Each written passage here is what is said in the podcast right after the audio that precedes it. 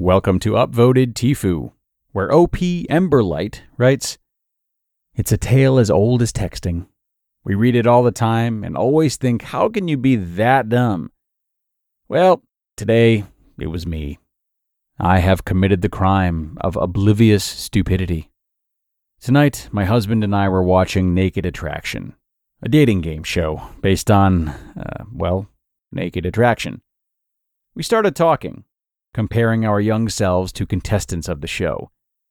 A while later, I was sitting with the kids sleeping on my lap while he was in the restroom, so I decided to tease him. I was still thinking about my handsome young hubby and a rather flattering picture of him that I love. It was right after sex. He was standing in front of the bedroom mirror, looking at himself, talking about muscle gain from work. I snuck a picture. His package looks like it's taking headshots for a modeling gig.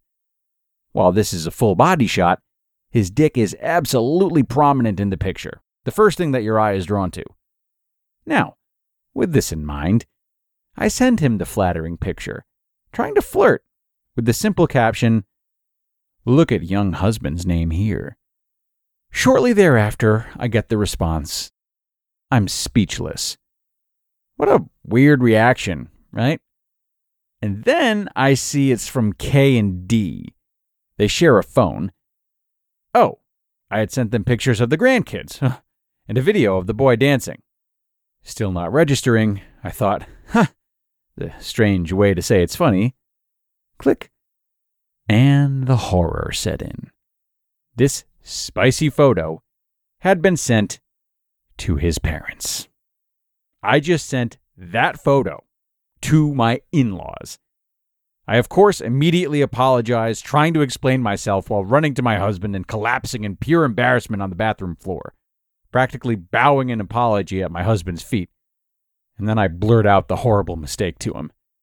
Showing him the picture sent, he really couldn't do anything but laugh at my beet red face while both our kids are crying because I woke them when I bolted upright. To my dismay, he then sent from his phone, might as well binge some horror movies this Halloween. You're not seeing anything scarier than that this season. So, that's where we stand. I got a wishy washy, it's all good from the in laws, and my husband's retort, while funny, may diffuse the situation or rub salt in the wound. Time will tell. Now, I write this to you all as another tale of warning. Double check who the recipient is when texting spicy photos. Kids are also still upset with me. And that was an upvoted Tifu story by OP Ember Light. Now go out there, have a great day, and don't fuck it up.